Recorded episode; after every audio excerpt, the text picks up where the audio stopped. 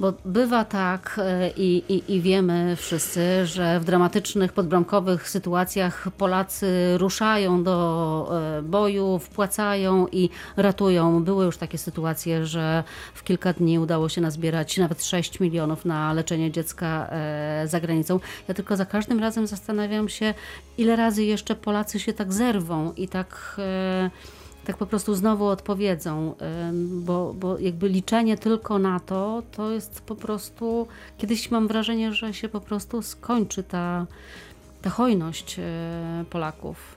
Co, co można byłoby zrobić jeszcze? Panie doktorze, jak pan myśli,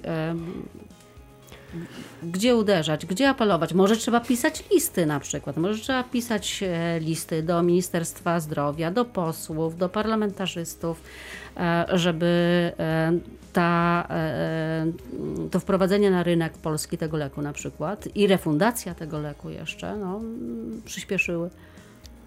Przede wszystkim polska ochrona zdrowia jest tragicznie niedofinansowana.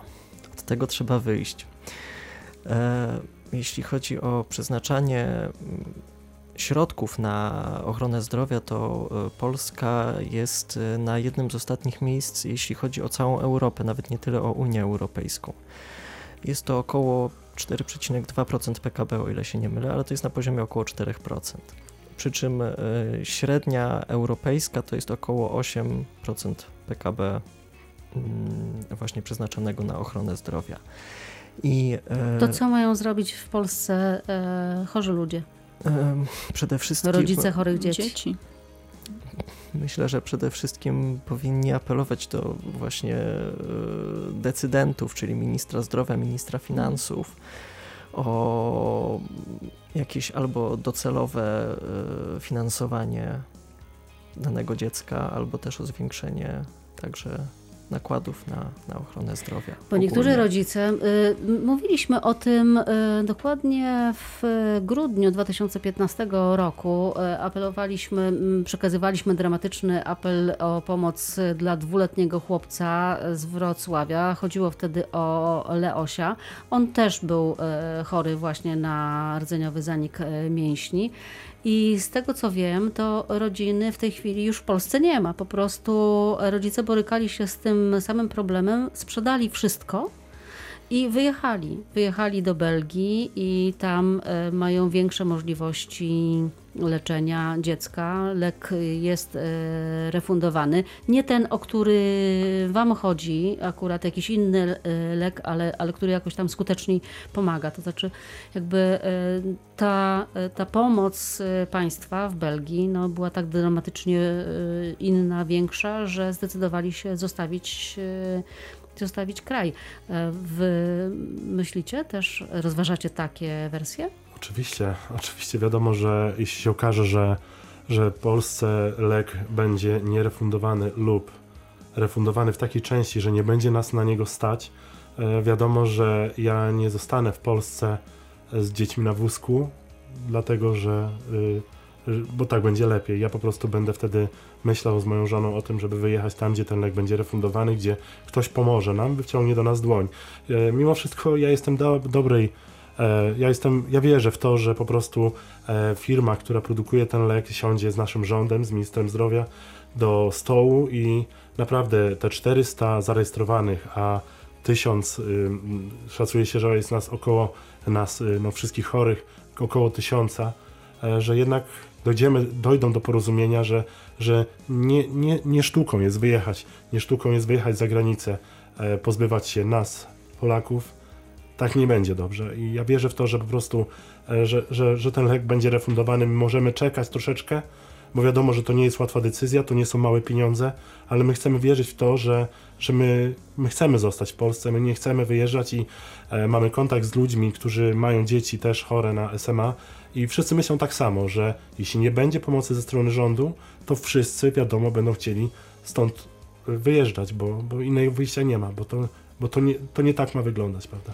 Wiem, że w Ministerstwie Zdrowia trwały prace nad o, takim programem e, właśnie finansowania e, leczenia osób z chorobami rzadkimi i coś tam się w tej mierze rzeczywiście ruszyło. Natomiast e, bardzo często, kiedy, bo też piszę do Agencji Oceny Technologii e, Medycznych, to za każdym razem właściwie dostaję e, tę samą odpowiedź i to samo tłumaczenie, że za te same pieniądze można wyleczyć 50 tysięcy osób na przykład, nie? a nie tysiąc. I, I ten rachunek ekonomiczny jest y, mocno obrany pod uwagę, no z oczywistych oczywiście e, powodów, czyli z tego niedofinansowania, z tej krótkiej kołdry.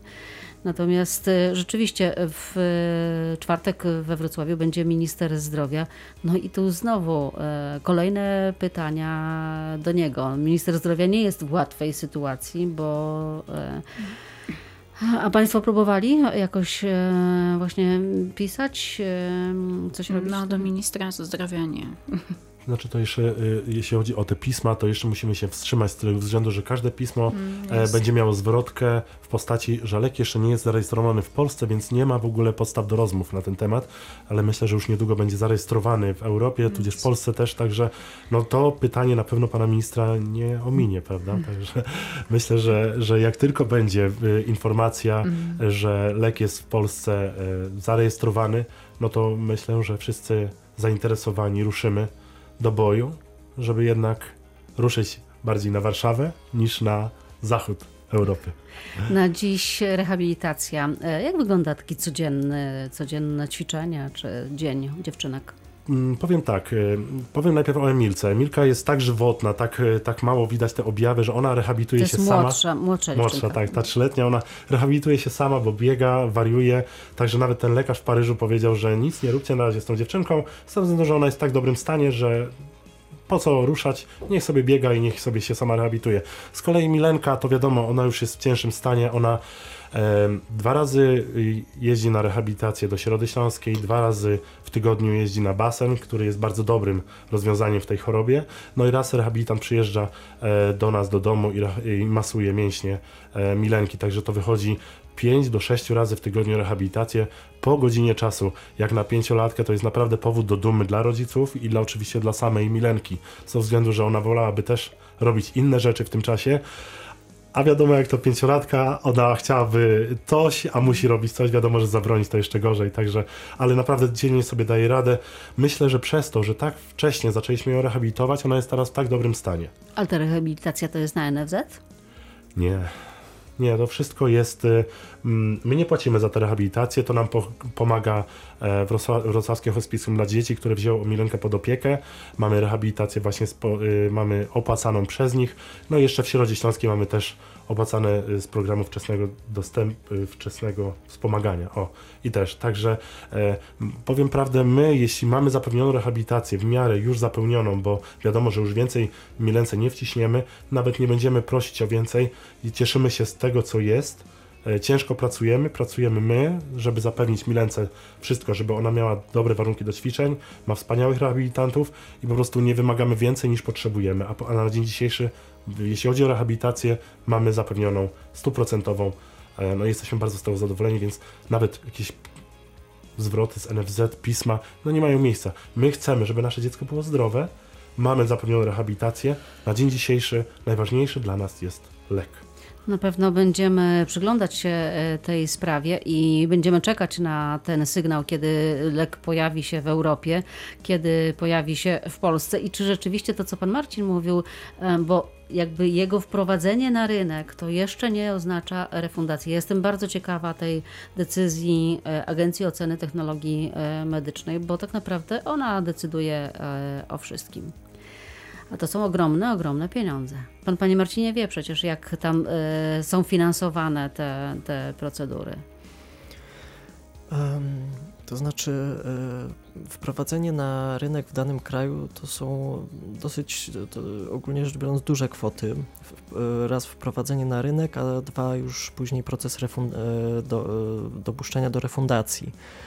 E, to są kwoty, które się liczy w setkach tysięcy złotych i e, firma zawsze się zastanawia naprawdę e, bardzo mocno nad tym, czy wprowadzać w danym kraju, czy to się firmie opłaci, bo jednak nie oszukujmy się, firma też musi na tym coś zarobić. Ale my I- zawsze sobie da, zadajemy pytania, zwykli e, ludzie, dlaczego lek ma kosztować milion złotych? No to jest po prostu jakieś e, niebywałe w ogóle pieniądze. Co tam tyle może kosztować? Mała tabletka.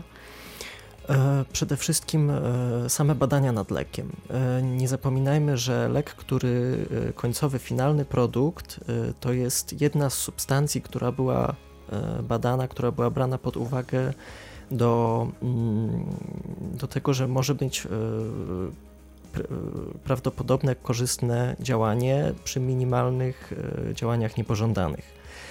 E, I mm, to jest jedna, jedna z wielu substancji, które e, podczas całego procesu zostały odrzucone, które też, też kosztowały swoje. To nadal I, jest e, niewyobrażalne. To jest, Ta- są ta- ta- niewyobrażalne kwoty i Właśnie. najbardziej, najwięcej kosztują właśnie badania kliniczne, te wszystkie, wszystkie fazy badań klinicznych i potem proces właśnie rejestracji, który e, chociażby złożenie do Agencji Oceny Technologii Medycznej i Taryfikacji to są e, kwoty rzędu około 10 tysięcy złotych za samą pieczątkę, że dany wniosek wpłynął.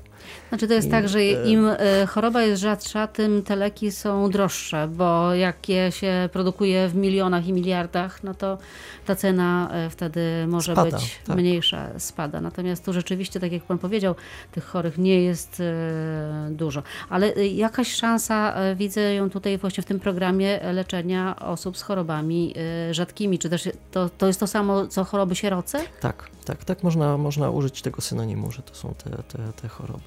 Choroby sieroce. Taka adekwatna e, nazwa, takie sieroty, których nikt nie chce za bardzo. Dobrze, e, pani Jadwigo, jeszcze proszę przypomnieć, e, najbliższa wasza akcja, bo ta 10 grosz czerwiec, do, do tak, grosza, tak? Tak, 10 czerwiec, Dzień Dziecka i chcielibyśmy Państwa wszystkich zaprosić do Malczyc. Zapraszamy do współpracy, będzie dobra zabawa i myślę, że uda nam się, no przynajmniej w jakiejś, no wiadomo, niewielkiej kwocie, ale, ale coś tam uzbieramy. Dziewczyny mają swoją, macie jakąś stronę, gdzie można was znaleźć, gdzie można o was czytać, gdzie można was wesprzeć? Tak, oczywiście mamy, mamy profil na Facebooku.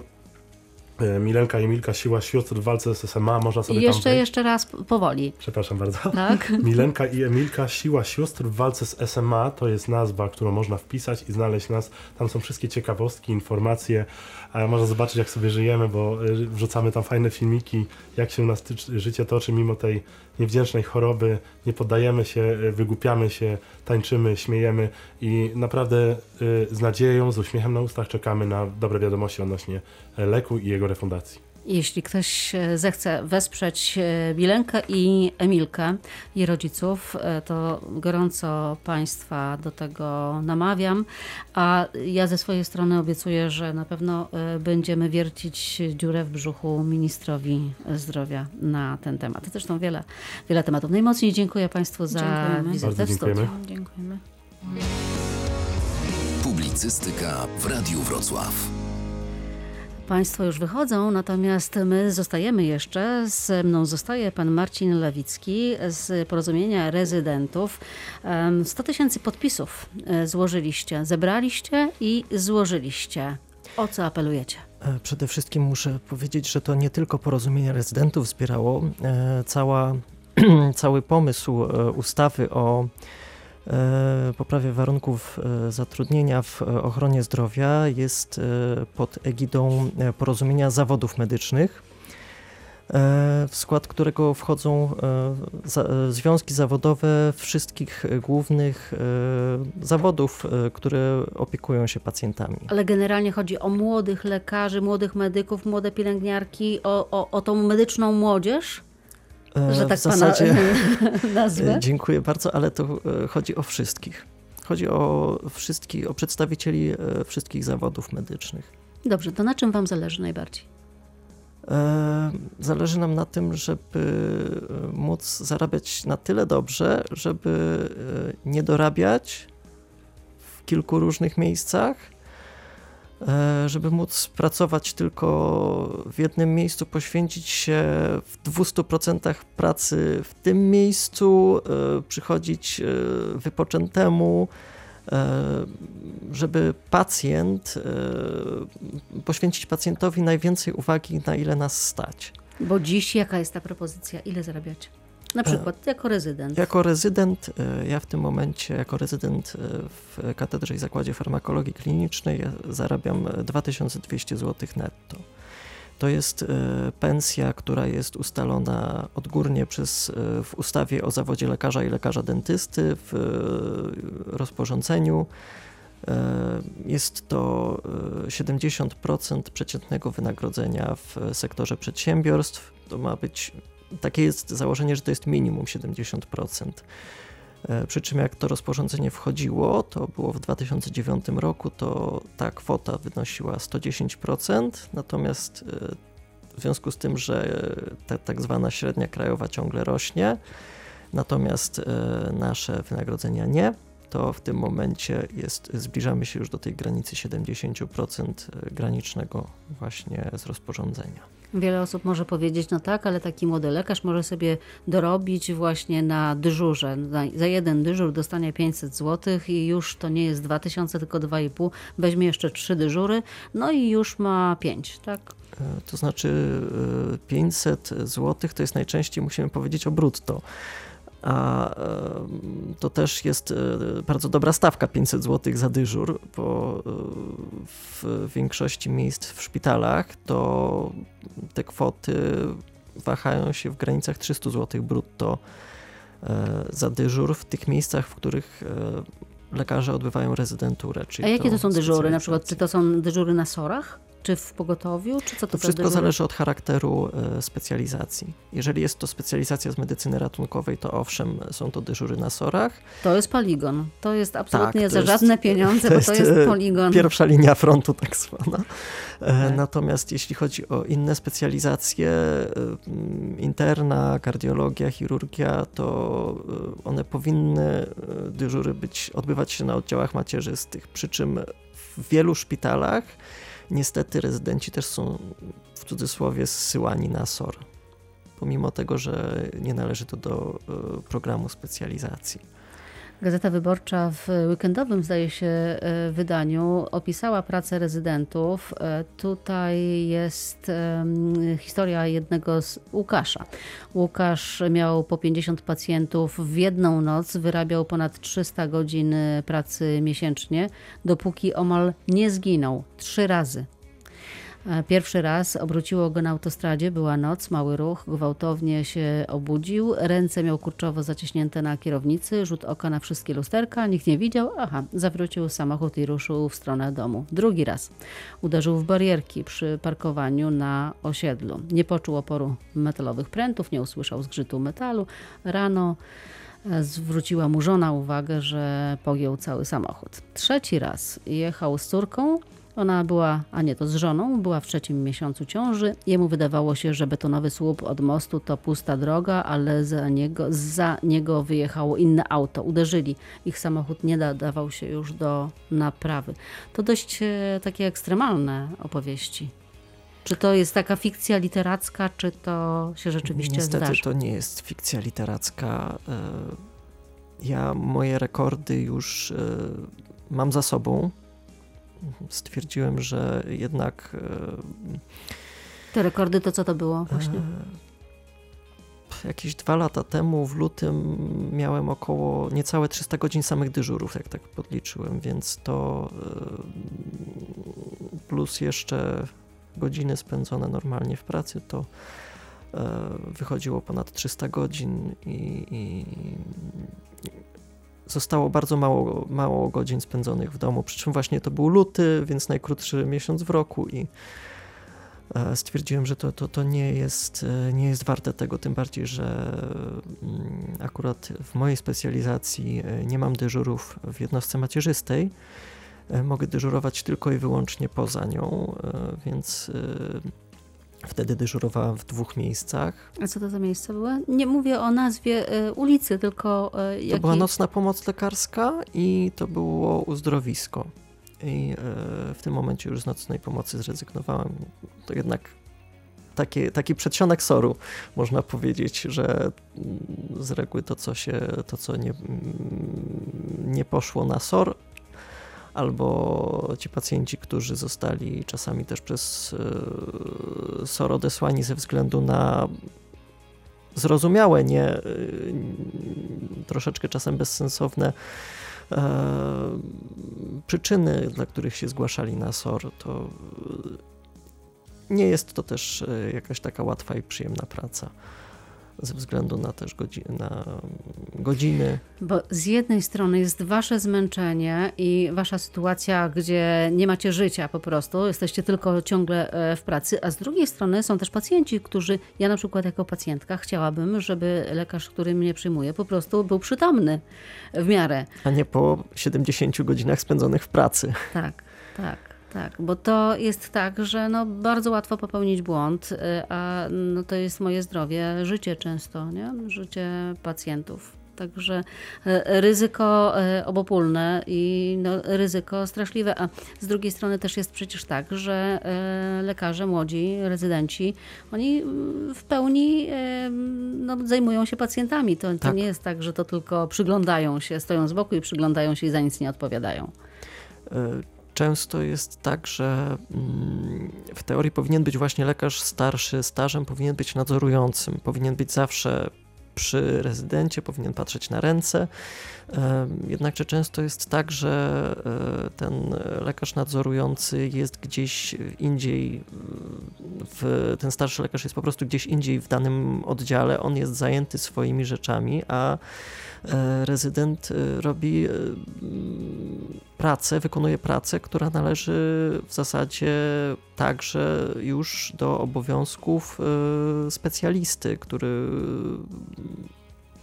też po prostu w tym momencie nie może tego zrobić, bo nie ma czasu, bo brakuje rąk do pracy. Panie Marcinie, złożyliście 100 tysięcy podpisów. Jakie są ich losy? Naprawdę nie wiemy. Jeszcze nie złożyliśmy, na razie termin jest... 15... Zebraliście, tak? Zebraliśmy, tak. tak. Mhm. Zebraliśmy ponad 100 tysięcy podpisów pod tym projektem ustawy. E, I e, tutaj mm, naprawdę muszę bardzo mocno podziękować wszystkim grupom zawodowym, które były związane z tym projektem, bo to była naprawdę mrówcza praca. I, e, I teraz projekt trafi projekt do trafi Sejmu. do Sejmu, tak, do marszałka Sejmu. Tam będzie prawdopodobnie znaczy będzie zweryfikowane, będą zweryfikowane te podpisy, w jakim procencie? Nie wiem. Część prawdopodobnie odpadnie ze względu na błędy formalne, e, jak to z reguły bywa przy, przy obywatelskich projektach ustawy, no i e, prawdopodobnie zostanie przedstawiony w Sejmie. Najważniejsze zapisy, to na czym najbardziej Wam zależy, to? E, to znaczy, sam projekt, e, główną częścią projektu jest e, tabela z mnożnikami do średniej krajowej. Chcemy zmienić właśnie to podejście ministra zdrowia, ministra pracy, ministra finansów, że mm, pielęgniarka, lekarz, ratownik zawsze sobie dorobi. Nie chcecie dorabiać. Nie chcemy dorabiać. Jesteśmy wszyscy wysoko wykwalifikowanymi pracownikami. E, państwo polskie bardzo dużo w nas włożyło, a mm, praca za e, około 20 zł za godzinę to e, nie jest, nie jest to praca na, te, na te kwalifikacje. I Niektórzy tutaj podnoszą argument, że raz, że nikt nie kazał Nikt nie kazał. no na bo to dane studia. Czy no bo na, nikt nie kazał, panie na, Marcinie. No dokładnie. Nikt, nikt, nikt nie kazał w zasadzie. No, nie, dokładnie nie wiedziałem, jak to wygląda po studiach. Zaczynałem studia już parę lat temu i nie, pamię nie pamiętam dokładnie właściwie nawet, jak to wyglądało wtedy. E, w każdym razie e, już e, te inwestycje zostały poczynione, zarówno przez państwo, jak i przez nas samych, chociażby przez inwestycje nawet czasem. I ten argument w postaci dorabiania to nie jest dobry argument. Wiem, zawsze- że tak, wiem, że e, też toczyły się jakieś rozmowy w Ministerstwie e, Zdrowia. One zdaje się, że skończyły się niczym. E, To znaczy, projekt minister, Ministerstwa Zdrowia odnośnie płac minimalnych w ochronie zdrowia wylądował na dłuższy czas w szufladzie. Przy czym, jak e, zostało ogłoszone, że zebraliśmy te 100 tysięcy, e, nagle ten projekt wrócił do, pod, do pracy. Dobrze, a ten ministerialny projekt was Nie satysfakcjonuje. A, a dlaczego? Bo tam co jest inaczej? E, Zmienia się e, ten e, współczynnik, to znaczy on koryguje w zasadzie tylko i wyłącznie o inflację te zarobki, które były. Czyli tak jakbyśmy mm, wracamy do poziomu z 2009 roku. Dobrze, wy wychodzicie na ulicę, zbieracie podpisy, składacie ten projekt, nie przejdzie. No i co wtedy? Nie wykluczamy strajku. Ale na razie liczymy na to, że minister usiądzie z nami do rozmów. No w zasadzie nie tylko minister, bo sprawa jest złożona e, i tutaj są zaangażowane, powinny być zaangażowane osoby z, zarówno z Ministerstwa Zdrowia, jak i Ministerstwa Finansów i Ministerstwa Pracy. Optymalnie by było, gdyby jeszcze pani premier. No dobrze, to jest wasze życzenie, a z drugiej strony jest odzew na takie, taką propozycję, żeby usiąść do takich rozmów? Niestety nie. W czwartek minister e, Konstanty Radziwiłł będzie we Wrocławiu. Kolejny temat dla ministra. Jak najbardziej. No właśnie, zamierzacie się spotkać e, jakoś, e, zasadzić tutaj we Wrocławiu na ministra, czy dacie mu spokój? Myślę, że byłby to dobry pomysł. Aczkolwiek nie wiem, czy pan minister wtedy zna, znajdzie dla nas czas. Będzie bardzo pracowity czwartek, e, miał minister e, zdrowia. E, Panie Marcinie, najmocniej panu dziękuję za wizytę w studiu. Przypomnę, Marcin Lewicki z Porozumienia Rezydentów był naszym gościem w radiowym Dziękuję oddziale e, ratunkowym. Na dziś to już wszystko. Ten, ta audycja do wysłuchania oczywiście na naszej stronie internetowej, a my spotykamy się znowu za tydzień.